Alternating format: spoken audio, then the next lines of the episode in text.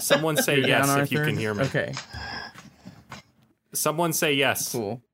Um, well, without any further ado, I Someone say say yes Oh God, Arthur, I can't. I'm if they can hear me. Arthur. You, I, hate to tell you this, but you keep. You sound a little faint, and then you keep. Am I just cutting and out? You keep fading out. So I'm talking, and then suddenly I realize you've been talking, and I feel really bad. Me too. I'm sorry. Uh, I'm not being ignored. We love you.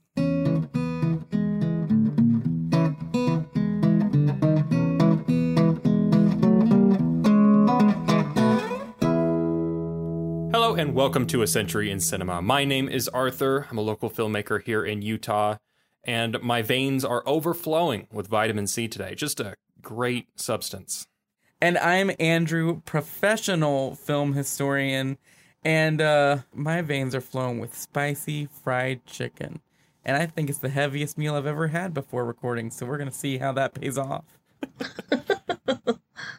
Uh, this third person, this third person is Elise Hanson. Hi, I'm Elise, uh, local playwright and novelist, actor, all that theater nerd stuff.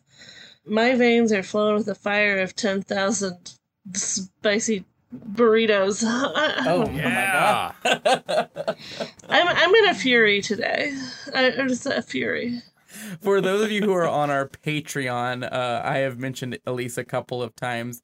She is a really wonderful playwright, a very talented actress, and she and I have worked together and collaborated a lot over the past few years.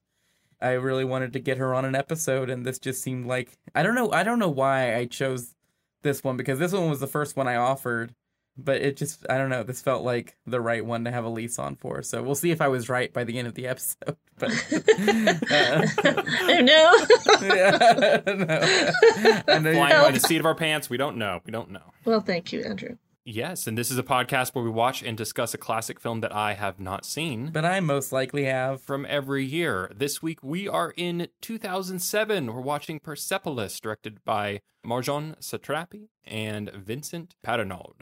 For any new listeners, you can find where our movies are streaming or available to rent online down in the link in our show notes. How did we all watch this one?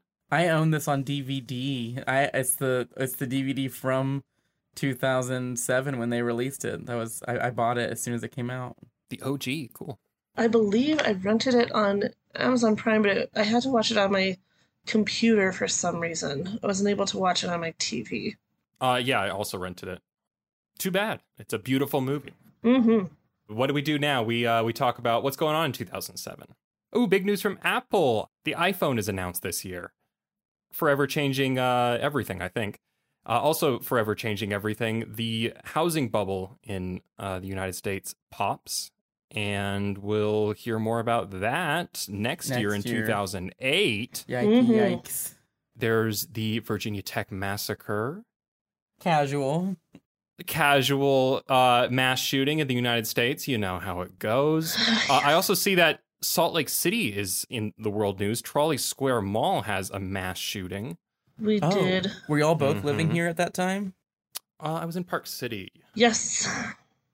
Yeah, I had some friends witness some stuff. Um, so, you know, pretty traumatic all around. I fortunately was not there. I've never spent much time in Trolley Square. It seems so sparse. I think uh, since then, too, it has had trouble Yeah. drawing a, a crowd. There are mass shootings in other countries around the world as well, and terrorist attacks. Uh, you know, the Iraq War is still going on. British troops withdraw this year. Rupert Murdoch acquires the Wall Street Journal. Also, no big deal. Casual, casual. um, do you two remember anything big from 2007? Like, what do you remember from this year, if anything? Or were you just like engrossed in high school, middle school, that stuff going on in your own life? Well, I was in college, sort of. This was the year I came out publicly, so I was dealing with that. Oh, big Mm. year. Yeah. I feel like for me too, it was a, a year of a lot of personal life stuff. And this was the year that I discovered that I could not do college and I wasn't going to try anymore.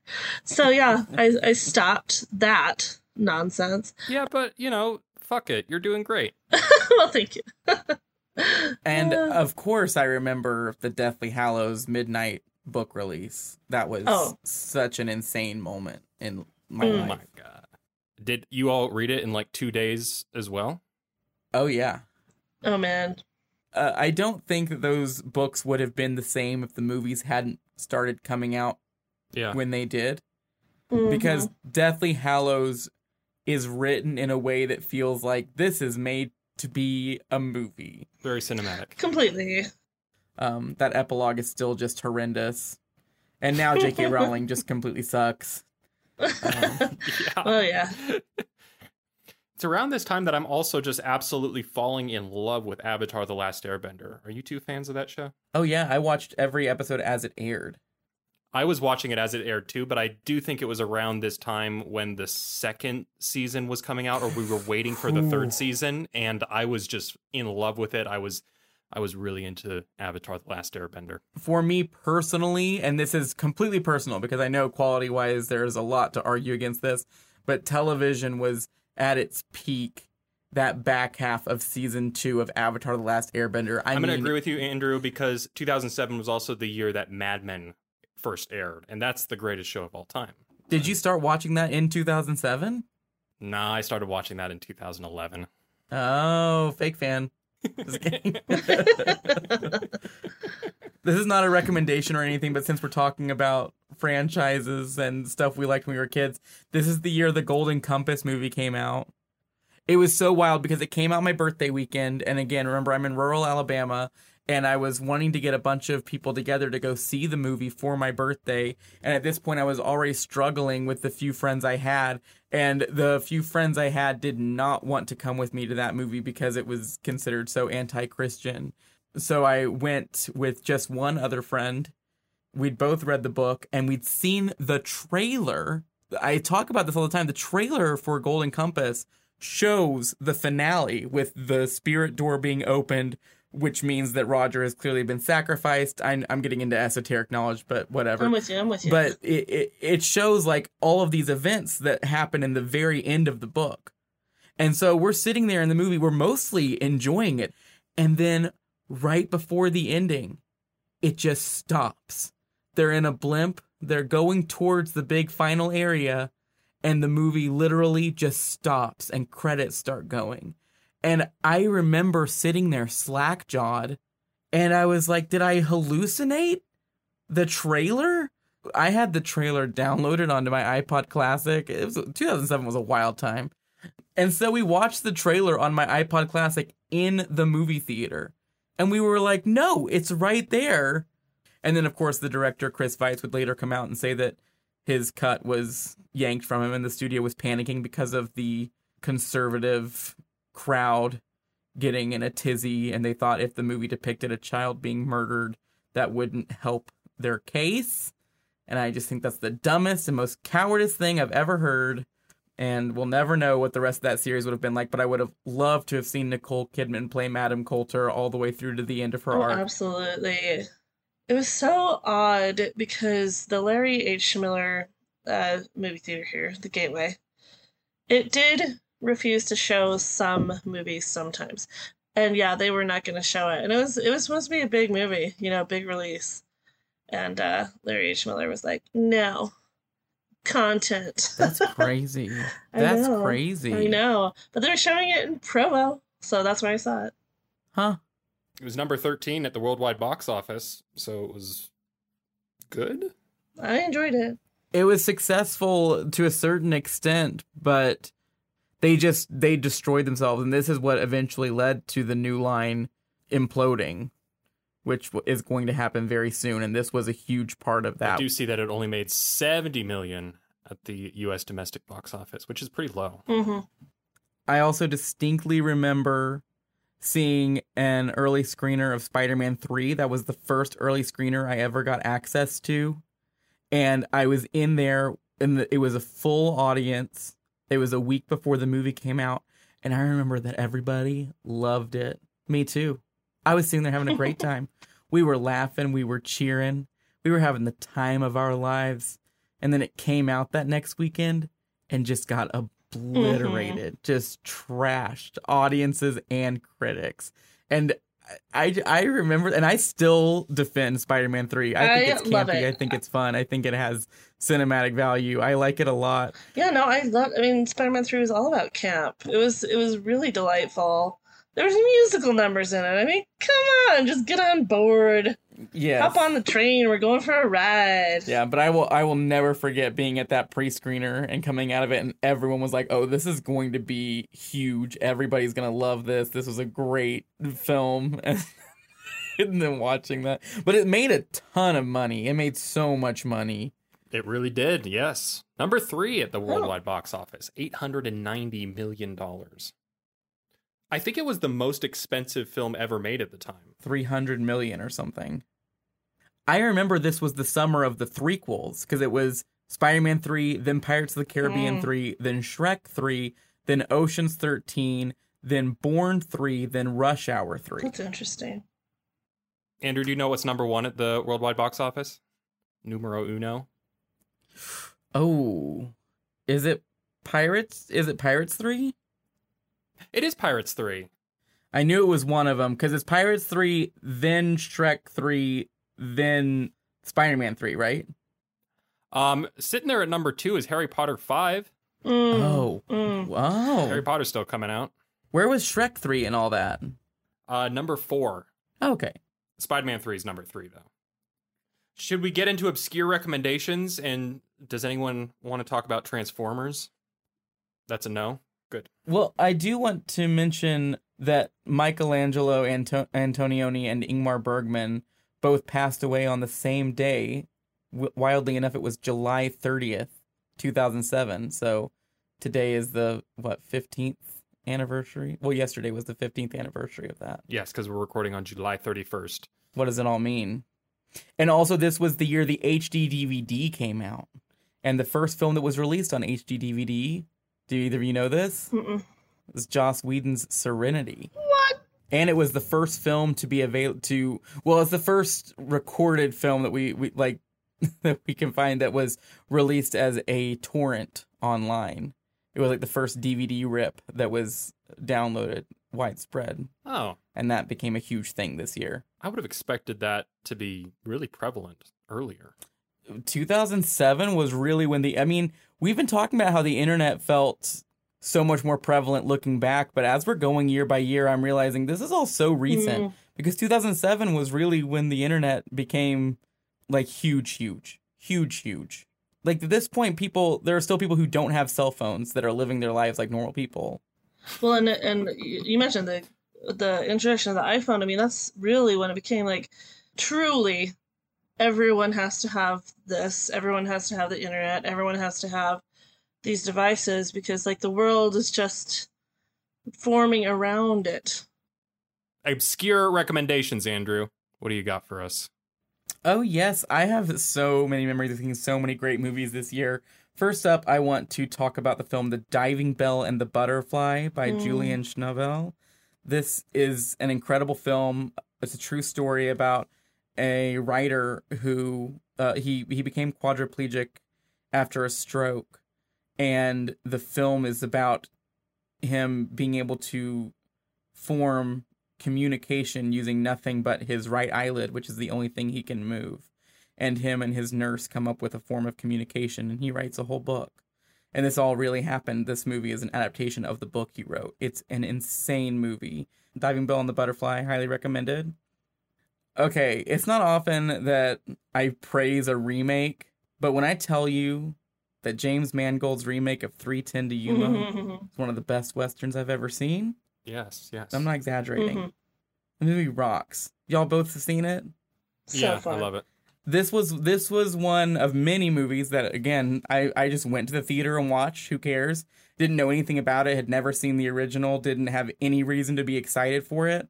And I mean, maybe five, ten minutes in, suddenly I was on the edge of my seat, just staring at the screen like, what? And as it was building and building, I just I was so invested. I loved every second of it. I, I still love that movie. I can still watch it. Next up, I'm going to bring up the oft underlooked Spanish horror film The Orphanage, directed by J.A. Bayona.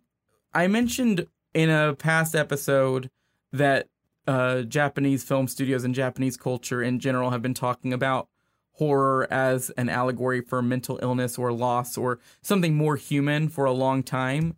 The orphanage was Spain's foot through that door, and it's still a fantastic movie. It's so scary through so much of the movie. And then the third act is just pure drama. It's so incredible. And Belén Rueda, she does just such an amazing job in this performance. It's funny, there's been talk about an American remake since literally 2007. In 2007, people were talking about an American remake of this movie. And so many people have approached it, and nobody has ever made it. And I think it's because it's just done so perfectly here. How could mm-hmm. you ever recreate it? And I remember seeing that and and thinking, you know, it just feels like such a typical ghost story. And yeah, when that reveal mm. punched at the end, that just made me so upset. I just had no idea what movie I was yeah. watching. Next up is the documentary The King of Kong, A Fistful of Quarters. This is a documentary about people who engage in national Donkey Kong arcade competitions. You think it's just about this sort of eclectic group of people, and it sort of boils down to being about these two men specifically, but it it turns into this incredibly engaging narrative about cheating, about how even on the smallest scale there's always something scummy going on underneath, about just the way America in general views competition it's a really engaging documentary, and it talks about a lot of very intriguing issues, but with, from such an entertaining aspect. And yeah, I love The King of Kong. It's a really wonderful documentary. I've been meaning to watch this for forever. Like literally since 2007, this film has piqued my interest. Um, next up, I'm going to recommend Garth Jennings' Son of Rambow, which is not actually a Rambo sequel. Rambow is spelled R A M B O W. It's about this young British child who is uh, he's raised in a very conservative home, and through a series of mishaps, he ends up stranded in this person's attic and watches Rambo through a windowsill for the first time, and it changes his life. And the two kids in it, uh, nothing ever happened of Bill Milner to my knowledge, but Will Poulter has been in a lot of films since then, and he's really wonderful in this movie. This is a very young performance from him, and it's just a very sweet, endearing movie. It's a great movie for kids, great movie for grown-ups. I like it quite a lot. Uh, and then for my final recommendation, I'm gonna recommend another one that I know Elise just loves, which is Adrienne Shelly's Waitress. Wonderful romantic film about a woman played by Keri Russell who is pregnant and unhappily married. She's living in the South and just how she is able to turn her life around and make a life for herself. It's a really wonderful, charming film. And I've mentioned the tragic end of Adrienne Shelly before on this podcast, but she died a pretty horrible death right before this film came out, which was very sad. And I'm happy that she and she's in the film as well. She's wonderful in the movie as well.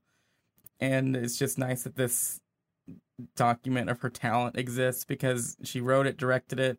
Her performance in it is great. It's just like a wonderful encapsulation of talent. And sad that she was taken from us so early and so brutally, but this movie is so lovely and so wonderful, and I love it. Yes, Waitress is amazing. Yes. Those are my official recommendations. But I also know Elise had mentioned before we started recording that one of the scariest movies she's ever seen came out this year. Did you want to talk about that? Part of the reason I love asking people what the scariest movie they've ever seen is because I feel like horror is the most subjective of all the genres. I think it's so personal what scares you. Um, so for me personally, the scariest movie I ever have seen is The Mist that came out in 2007. It's based on a short novel by Stephen King uh, about a bunch of people who get trapped in a grocery store during uh, an event. They don't quite know what's happening. A mist descends upon them, and out of the mist come these horrifying monsters that seem from a from another planet. Nobody really knows. But what happens in the grocery store is even more horrifying than the monsters without, because everybody kind of starts to form this mob mentality. There's a, a religious zealot woman played by Marcia Gay Harden. Thank you, Marcia Gay Harden. Uh, wonderful, wonderful Marcia Gay Harden, uh, as always. Uh, she is so terrifying, and everyone just starts listening to her. At one point, she uh, convinces the mob to sacrifice the life of this young soldier guy. Anyway, the ending of that movie is among the most horrifying things I have Oh, ever yeah. seen. Oh yeah, I remember. I remember seeing that in theaters and just. Ugh, gut wrenching. What's the scariest movie you've ever seen, Arthur? Oh, I've already told you it's the Blair Witch Project, and you dismissed me. That is effective. Good stuff. Yeah, that didn't. That movie didn't do anything to me, but I do respect it. I absolutely respect it. Yeah, mine is Alien. I don't want that to happen to me. Andrew, at one point in my life, I would have called Sunshine from 2007 my favorite film of all time. I absolutely love this oh. film. And also, for a while, Danny Boyle was my favorite filmmaker. I, I think I had that as my go to statement. Basically, because of this film, though, because Sunshine awakens something deep inside me, some love for science fiction.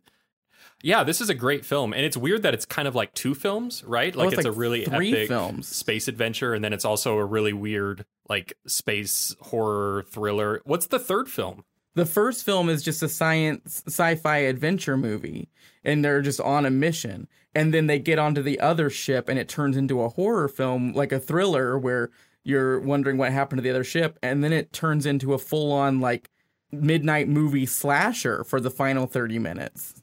Hell yeah. It's awesome. But it was also like my first Blu ray. So I was just astounded by how it looked too. Just Mhm. the crispness and the the beauty of the the sun and the mirrors and the spaceship. It's about this team of scientists who are taking uh, a giant bomb to the sun to restart it because the sun is slowly dying, and uh, humanity is on the brink of extinction. I, I, I would highly recommend this film, but a lot of people also don't like it because it is pretty eclectic. But that's Danny Boyle for you. And this was also the year that No Country for Old Men and There Will Be Blood came out. Just two little movies. Yeah, I think 2007 is one of the best years of cinema in recent memory. It's definitely my year in cinema. Like this is when I really, really, truly fell in love with movies. Mm-hmm. This is when I uh, started kind of paying attention to the Oscars. Uh, the first time I really got invested in something winning, or someone rather. I loved Marion Cotillard's performance in Le Rose. And with No Country for Old Men, and There Will Be Blood, and um, Into the Wild, I remember being a big deal. And Atonement really blew my mind. Uh, Darjeeling Limited, Sweeney Todd. There were so many movies that just blew my mind in theaters. And Tim Burton has not made a good movie since Sweeney Todd. And I'm sad about that. That's fair. That's fair. We should at least mention that Paranormal Activity came out this year, changed the face of Oh. horror, and to to date is like the most profitable movie ever because it cost five dollars to make and then made a million a billion dollars. But we did talk about that on our Saw episode, and this is the Persepolis episode. So let's get to Persepolis. I agree. All right, so Elise, you have our plot synopsis this week. It's the 1970s in Iran, and the country is heading toward revolution. Little Marjane watches as her adult friends and relations talk politics, saying how something needs to be done about the regime. In 1979, the Shah is finally overthrown, but Iran's republic is not what was promised. Islamic fundamentalists seize power, imposing strict Islamic law such as head coverings for women, the execution of political dissenters, which includes Marjane's beloved uncle Anush. The Iran Iraq war starts up and things become more harrowing. Marjane is continuously in trouble for her passion for punk music and her blustery disposition, and her parents fear for her safety. They send her to a secondary school in Vienna where she butts heads with nuns, experiences some romantic foibles, and eventually ends up homeless and suffering from bronchitis or bronchopneumonia. She returns to Iran, hoping the end of the war means better days, but things remain largely the same. Simple pleasures are still stripped away, and she is unable to hold hands with her paramour Reza, so they decide to marry, but are soon miserable in their choice. One night, a party at a party, sorry, one night a party Marjane is attending is raided, and a friend named Nima dies while jumping the roofs trying to escape. His death electrifies Marjane, who leaves her husband in Iran behind, remembering her promise to her grandmother and her uncle Anush to always remember where she came from. Very nice. Yeah, we gave you a tough plot synopsis. you did great though. Yeah, this movie is just one big montage. It is. It's very much like stream of consciousness. Animated film for adults, very much so. Uh, based on two graphic novels by uh, the director, uh, which are based on her own life and experience.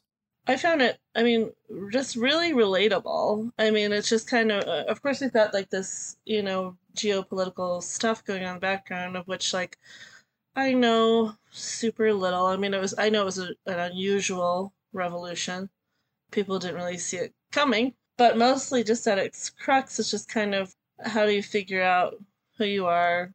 It was, yeah, it was really relatable and of course, like it kind of hit close to home a bit. I mentioned earlier, my my sister's name is Marjan. She's not Iranian, but she's Palestinian. Uh, she and my brother, and they come from an immigrant family. So, do you have general thoughts, Arthur? I want to go last. I absolutely love this film. I took a course in Iranian cinema in college that I thought was really enlightening, interesting. Yeah, there's there's a there's a long history of Iranian films that I I just think are worth diving into.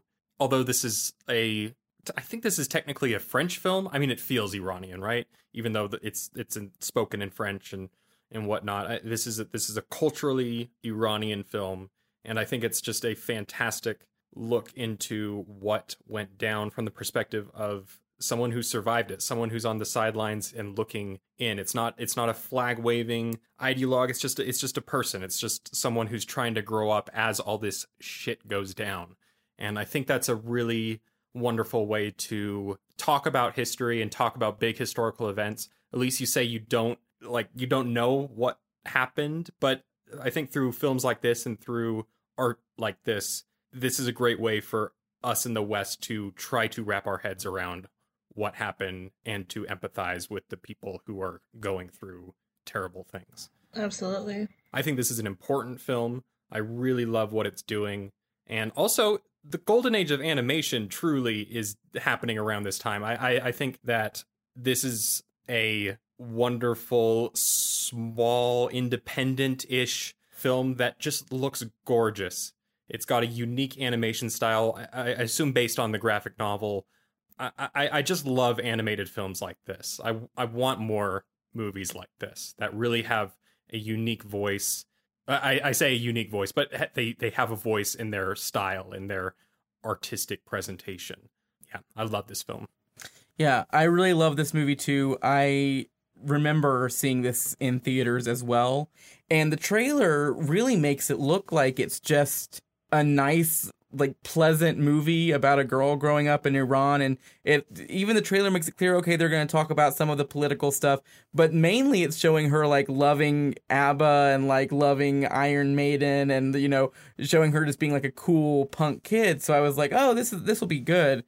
And I mean I was just so unprepared for all of the information and just how much it dives into her psyche. I mean there's this insane suicide attempt scene that's so beautifully animated that had a huge impact on me um, thinking you're about to die and then being confronted by the spirit of your perceived god and Karl Marx mm-hmm. together.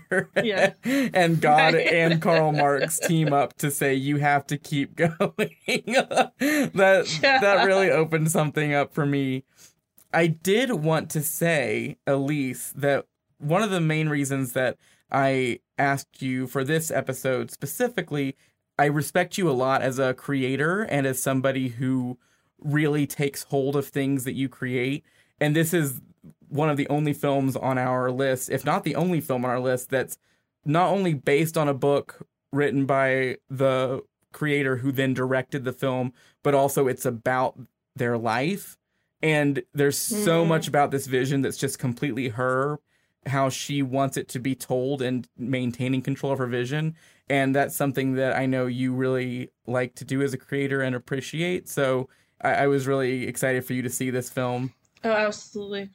It's just a crazy concept for a movie. And it really kicked off this idea of adult animation. In fact, specifically adult animation based in modern politics next year, 2008, Waltz with Bashir comes out, which is one of my favorite movies. And that's an animated documentary. It's just an absolutely insane movie about the Lebanon War. And pretty much every year after Persepolis, we always get sort of an awards, uh, not award, uh, just an adult oriented animated film that deals with deeper issues. And I agree with you, Arthur. I would love for there to be more, but this was the first film of its kind in my mind anyways. I'm sure there was of course there were things that paved the way but for it to be advertised so heavily as an animated film and then for it to have such deep themes i don't know. It just really blew my mind as a kid and i i really love this movie. It opened my mind to what this medium is capable of Mm-hmm. Yeah, I mean, and talk about striking. I mean, the the just the imagery, the depth of field accomplished with just black and white. I mean, there's nary a color to be seen. It's very stark, and it doesn't feel that way. It feels like so animated, so lively.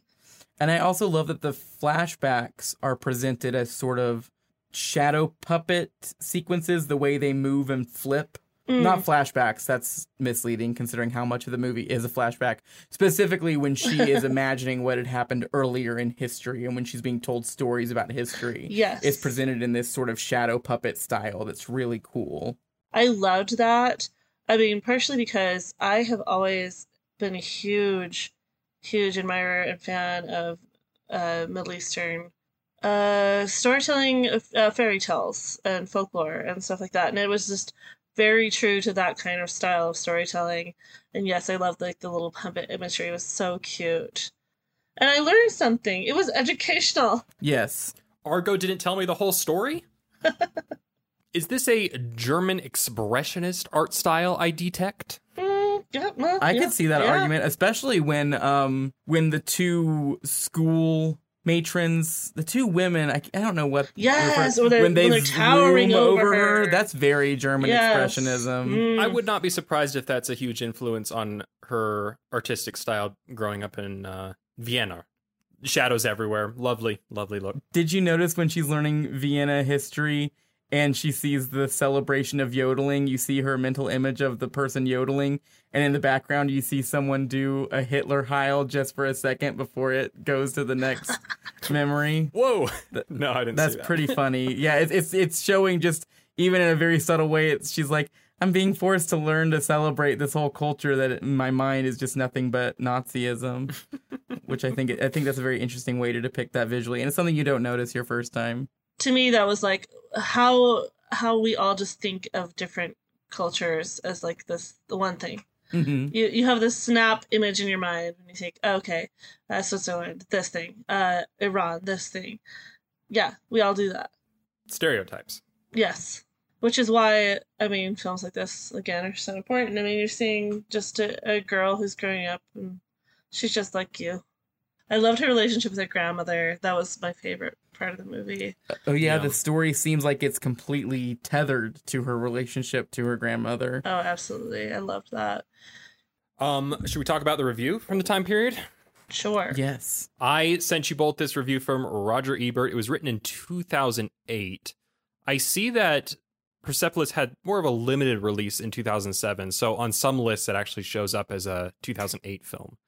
I mean, besides the fact that Roger Ebert just absolutely loves this film, like us, I found this opening paragraph to be insightful and a little interesting. Him talking about going to the Tehran Film Festival in 1972 and how, at least kind of like what you were talking about, how different people who live in different nations are not a monolith, right? We think of Iranians as a certain kind of people, and they're not. It's a it's a whole mosaic of different people with different beliefs, and they have a religious political structure right now, but it's full of different kinds of people, obviously. And the same is Mhm, true in mhm. America. And Roger Ebert here specifically relates the feeling of watching this film to the feeling of having a religious zealot at the head of the government in 2007. I mean, it's so odd. That part of what made that revolution in Iran so strange. I mean, they didn't mean for this to happen.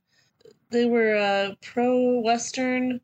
They were uh, authoritarian. Uh, it was secular, though. It was a secular authoritarian monarchy. Mhm. And then they went to this, you know, kind of a theocracy. That it was just it was such an interesting backward movement that happened. You know, where like the rest of the world wasn't uh, experiencing that kind of thing. It was just so odd and unprecedented. I did kind of want to talk about the government reaction to Persepolis, the Iranian government reaction to Persepolis. Um, I couldn't find any official statement, but on Wikipedia here, I do have a quote. Uh, when Persepolis was premiering at Cannes, the Iranian government said, quote, This year the Cannes Film Festival, in an unconventional and unsuitable act, has chosen a movie about Iran that has presented an unrealistic face of the achievements and results of the glorious Islamic Revolution in some of its parts. End quote. Which, you know, just some typical propaganda. The word glorious just somehow I know, right? um Cannes didn't take it down. But the Bangkok International Film Festival did pull Persepolis after the Iranian government got involved. It was also banned in Lebanon. I know it's had some controversy in America, of course. After all, it depicts disturbing themes and content, including crudeness. I mean, there was a lot of sex in this film. there wasn't for people who didn't see it. I believe this film, even if they don't have any real basis for it, it seems like it had to have been made to a certain extent as a reaction to the anti-Muslim wave mm. in America, which was just rampant at this time. I mean, it's still around. There's no denying that, but at this point, I mean, you know, with I remember from 2001 to 2010, like that was real. That in my mind, that's when it was really, really bad. The word terrorist just meant someone from like the Middle, the Middle East. East. Yes. Um, but Ebert here in this first paragraph says, Remember that on 9 11 there was a huge candlelight vigil in Tehran in sympathy with mm-hmm. us for the attack. And that reminded me of this moment back in 2001, uh, 9 11, when on that day, like we didn't know what was going on. I remember I was in class, I was in school, and my third grade teacher like pulled down a map and immediately pointed to Iran and said, they probably did this. Oh. Whoa. They were they were clearly like riled up. They were they, they were emotional. They weren't thinking properly and they just pointed to Iran and said they're the enemy now.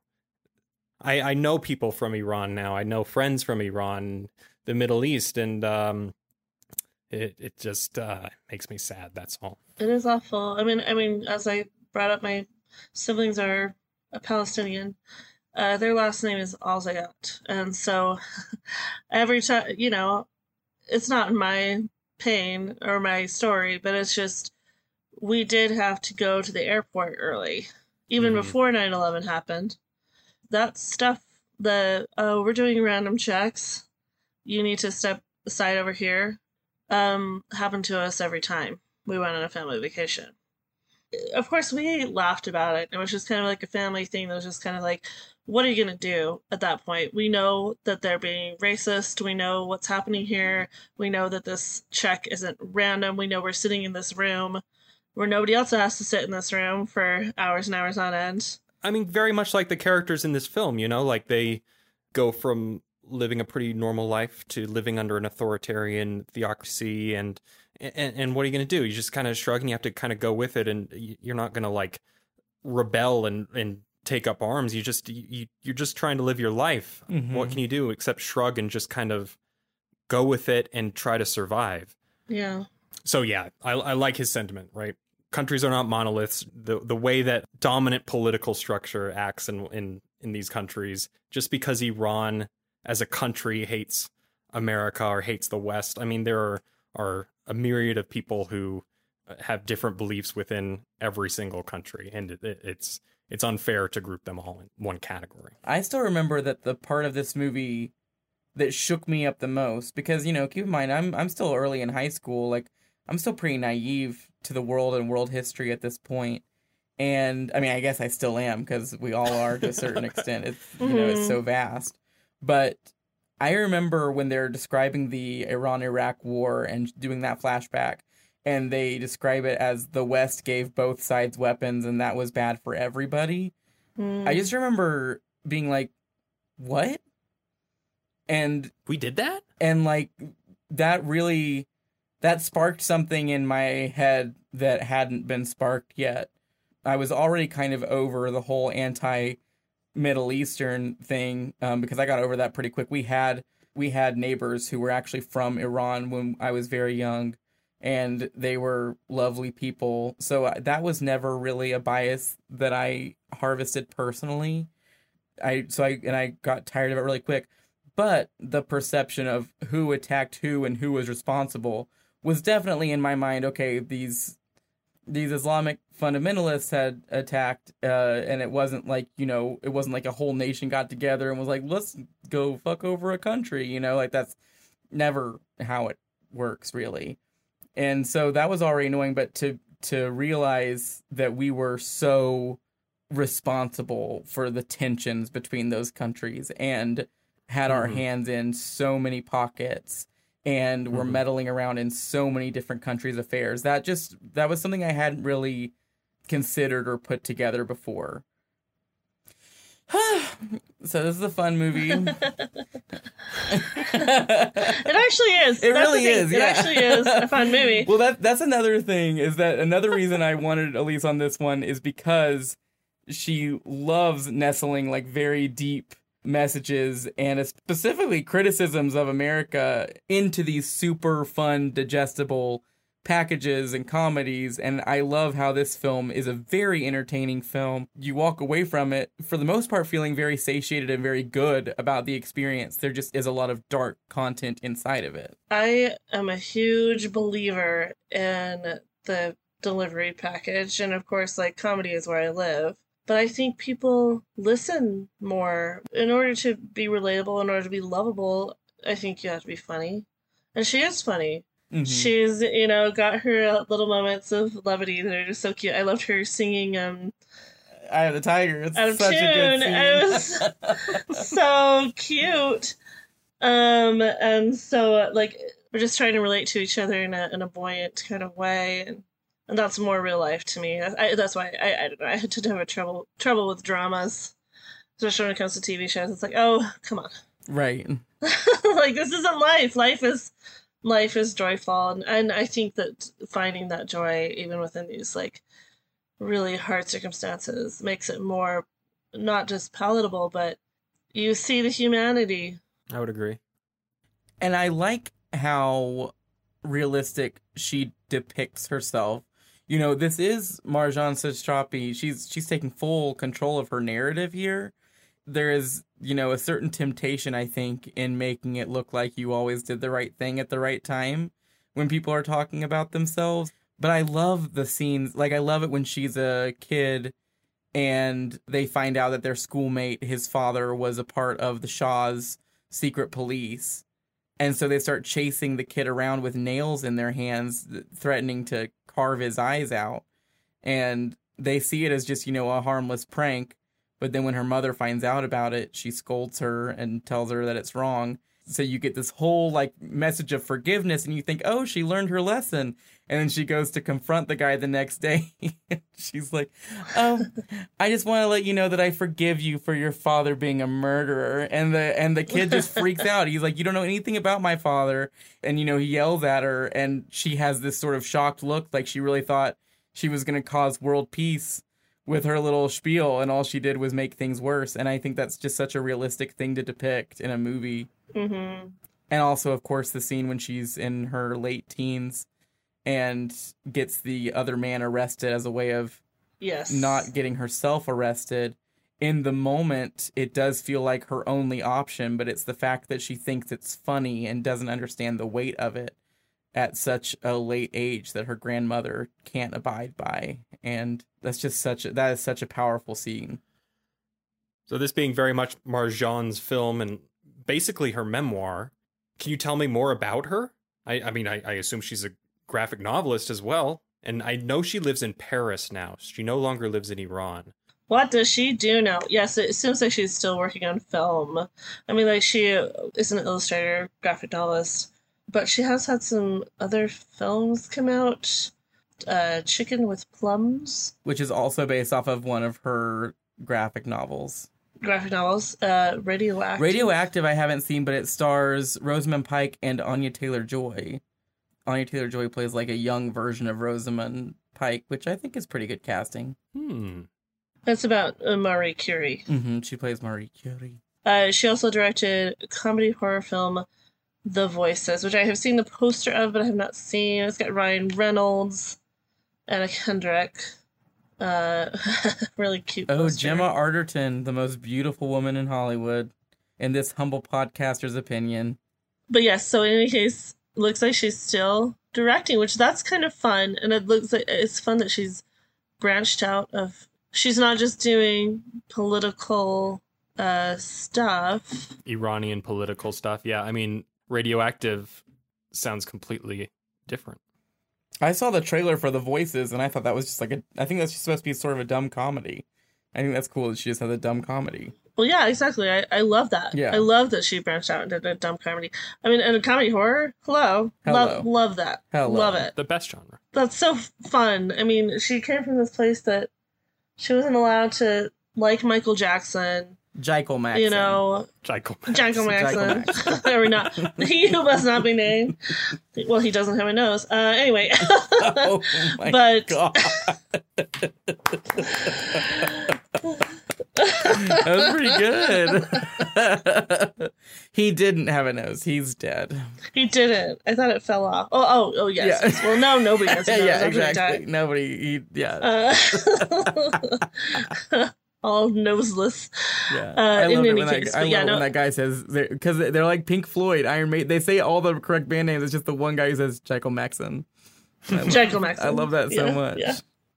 But yeah, no, just like her freedom. Like she's free to direct a really dumb horror comedy movie with uh, Ryan Reynolds. Yes, and I know she lives in France now. In this film, in Persepolis at least, she's living in Vienna and she feels kind of adrift in in like she's separated from her home culture. So she goes back to Iran despite the repression, despite everything going on there, she still feels drawn back to her home country.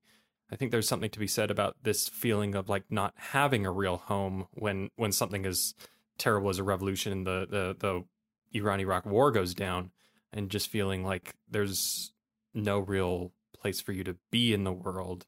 I don't know. Uh, yeah. That, that that's captured really well, and I, I I'm I'd be interested to see her explore that now that she's older and see where she's at. Sure. it seems like she's living in France full time. Marjane Satrapi has stated that one of her intentions with the graphic novel and with the film was to depict it in black and white so that it wasn't like you were visually looking at Iran as much as you were looking at just in any place where this story could have taken place because she wanted people to know, you know, any country could go through what Iran has gone through. And I was wondering what y'all felt, how y'all felt about that statement and that approach to it. I mean, it makes sense. I I mean, it's still kind of like when you're a Westerner looking at all these women who are wearing something different than what our women wear. It's it's still kind of it has that othering effect, Mm-hmm. and it's very much part of it because they're black outfits, right? So a lot of the black on screen is the women's outfits. But I can see her point and like just making it kind of just like this is universal. This is it could be anywhere, and it could really, you know, it's a very relatable story. There is something really relatable about the story going on here. Um, I mean, America has its problems with religious fundamentalism. for Absolutely. Sure. Mhm. And I think a lot of countries do. I mean, r- religion and the community you get from your religion is a it's a very powerful force in in your life, and there's power structures involved there that just are like any power structure, power hungry, and they they want more and more control over. Anyways, what am I getting at? I don't know. With recent events in American history, this potential Mhm. future seems closer than ever. Oh, absolutely. I mean, it's hard too because I mean, of course, like there there are so many people there that you want to respect and honor what they believe in, but you also don't think that it's fair that certain people should be forced into doing something that they don't believe in, would Marjane want to wear a niqab if she wasn't made to? Like, you know, other women, of course, like, this is their faith. And this is their something they want to participate in. But that's their choice. And so that's why, like, just seeing all these women dressed to the same, like, that's what gets under our gills. But then, like, we do kind of the same thing in America. It's like, not with clothing, but with um, laws.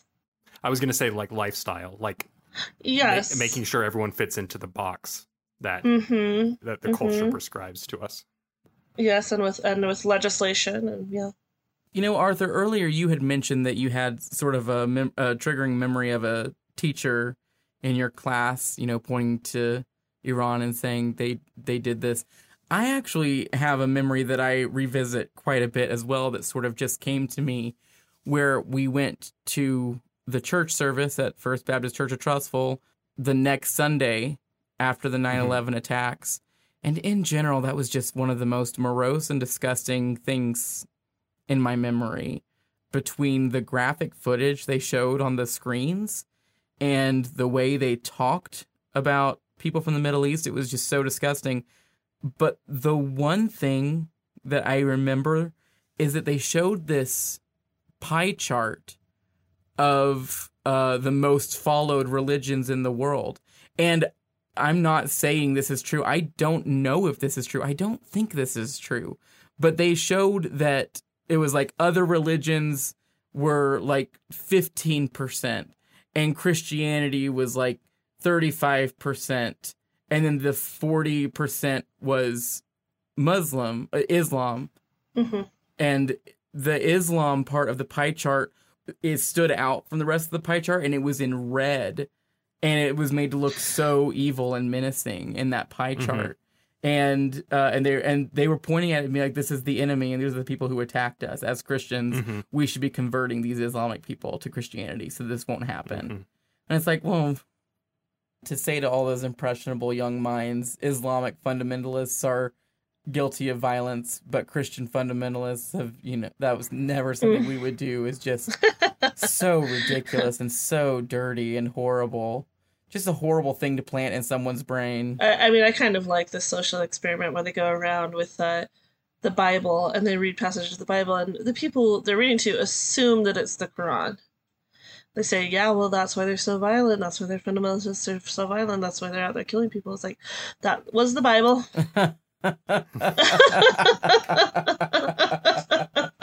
yeah, it gets pretty messed up in there quite a few times. I mean, I've I've read the Bible more than once all the way through. Mhm. Uh, I couldn't tell you much about it now. That was a different time in my life, and I was very young, and I have purposefully been trying to sort of push not not the information, but um, the indoctrination that came with that, and my entire motivation for reading it was indoctrination and thinking that would make me a better person. And Hmm. so in turning away from that and and trying to get that out of my head, there's too much information in the Bible to keep it all in without studying it constantly. There's a lot. I have read it several times. I have read the Quran as well. I've never read the Quran. I am very interested in it. A lot of it is very beautiful. So, and I wouldn't say it's any more violent or backward or sexist or anything more than the Bible. It's pretty, uh, it's pretty, uh, par for the course. It's just kind of, it's Right. ancient literature. It's, you know, it is what it is.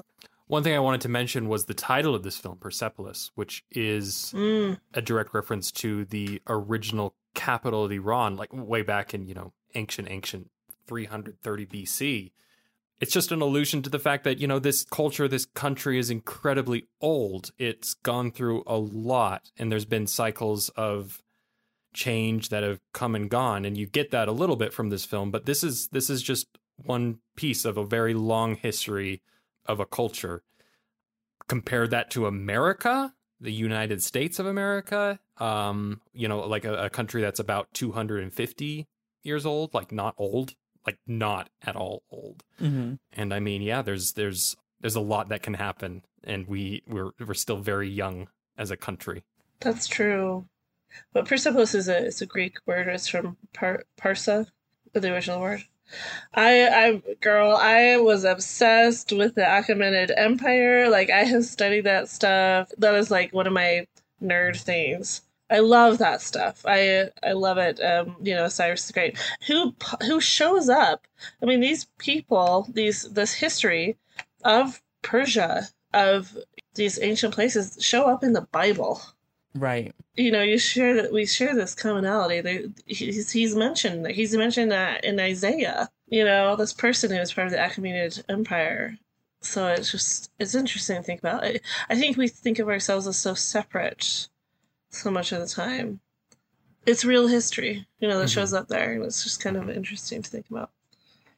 How does this film play now compared to 2007?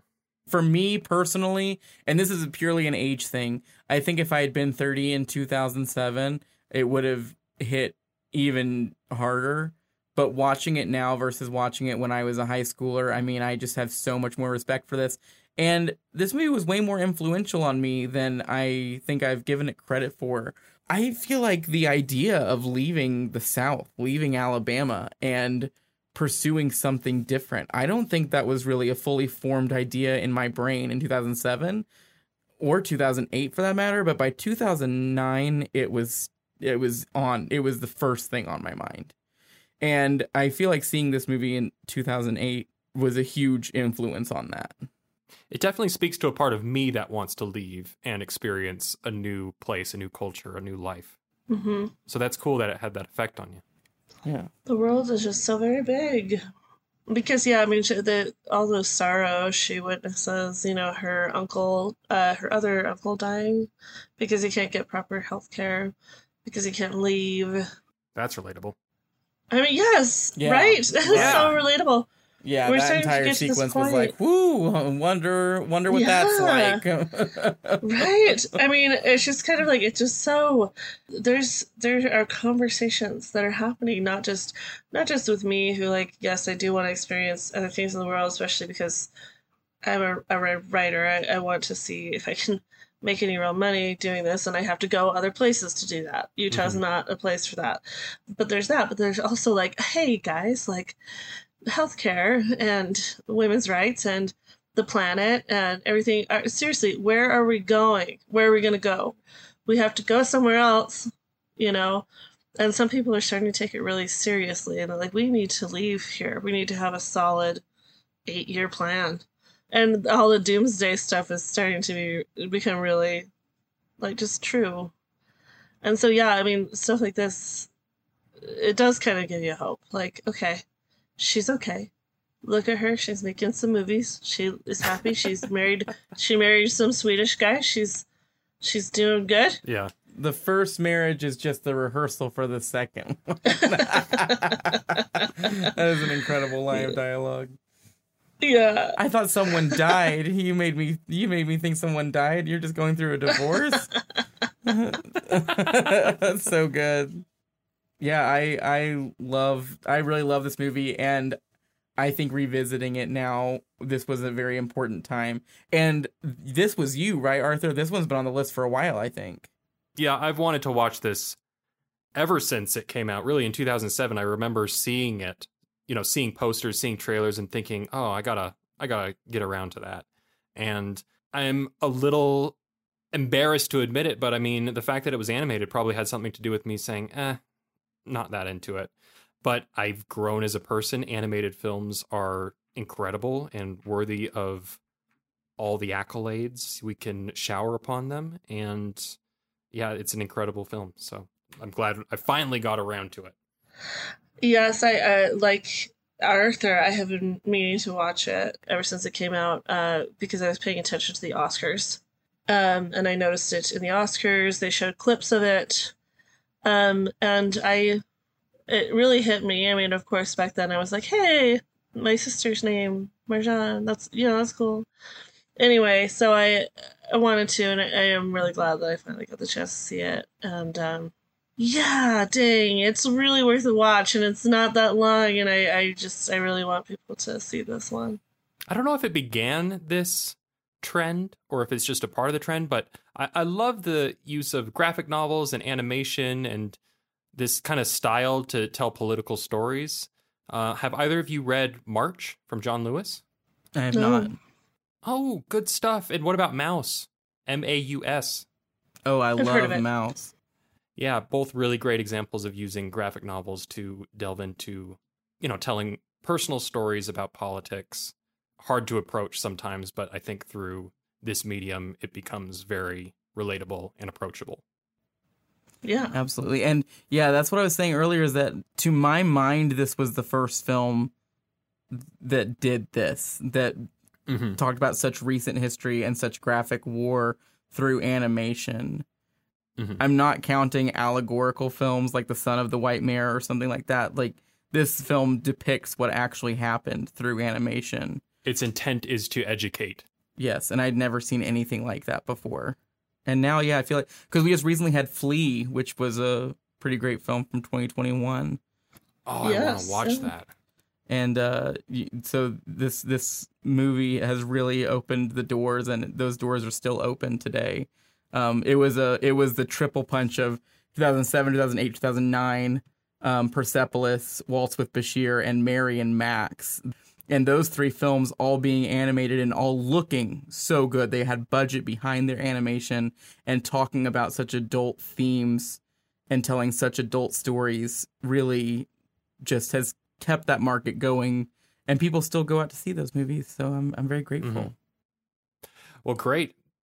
Thank you both. Elise thank you so much for joining us. oh elise such Yes, a thanks. pleasure having you on our episode tonight Thank you so much for having me. You guys are just so much fun, and I'm such a fan. And I, I just really want people to listen to you because you're awesome.